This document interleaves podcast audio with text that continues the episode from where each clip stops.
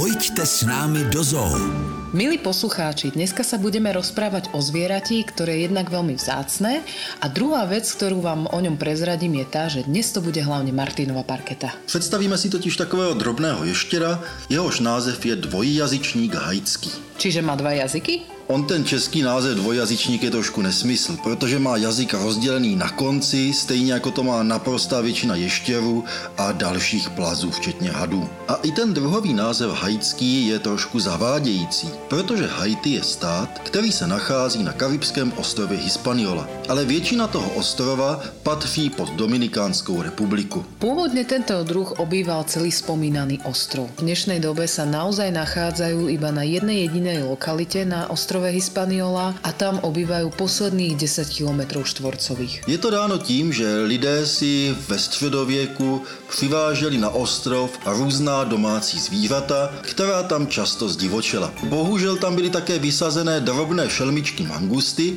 které si tam lidé dovezli, aby hubili jedovaté hady. A mangusty se zakrátko pustili nejen do hadů, ale úplně do všech drobných živočichů, které se na ostrově nachází. V 90. letech to došlo tak daleko, že jednu chvíli byli dvojjazyčníci považováni za úplně vyhubené. Naštěstí na tuto situaci zareagovali velice rychle dvě zoologické zahrady, které vyslali na Hispaniolu dvě expedice a podařilo se jim odchytit několik živých dvojjazyčníků. Odchycení ještěři se v zoologické zahradě v Jersey v Británii a v Nashvilleu ve Spojených státech podařilo rozmnožit a poté zoologické dále distribuovali do dalších institucí. A takýmto nejakým spôsobom sa nakoniec dvojjazyčníci dostali aj do našej zoologickej záhrady, kde ich môžete pozorovať v našom tropickom pavilóne. Je to taká hnedá jašterica s odleskmi do takej oranžovej a žltej farby, má úplne hladké šupiny a krátke nohy. Čo do dĺžky dorasta zhruba do 30 cm a má takú zavalitú postavu. V přírodě i v teráriích tráví čas zahrabaná v substrátu anebo ukrytá pod různými kořeny a kameny. Vylézají za potravou za soumraku. A mňa aj našich poslucháčov by asi zaujímalo, ako sa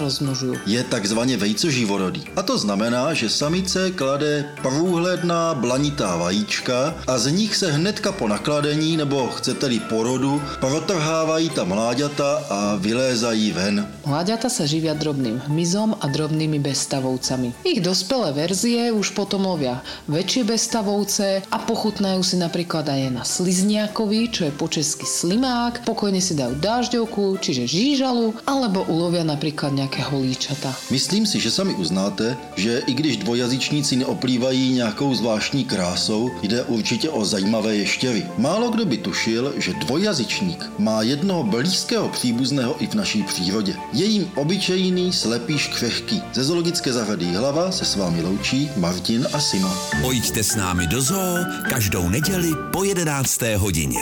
Český rozhlas Vysočina. Žijeme tu s vámi.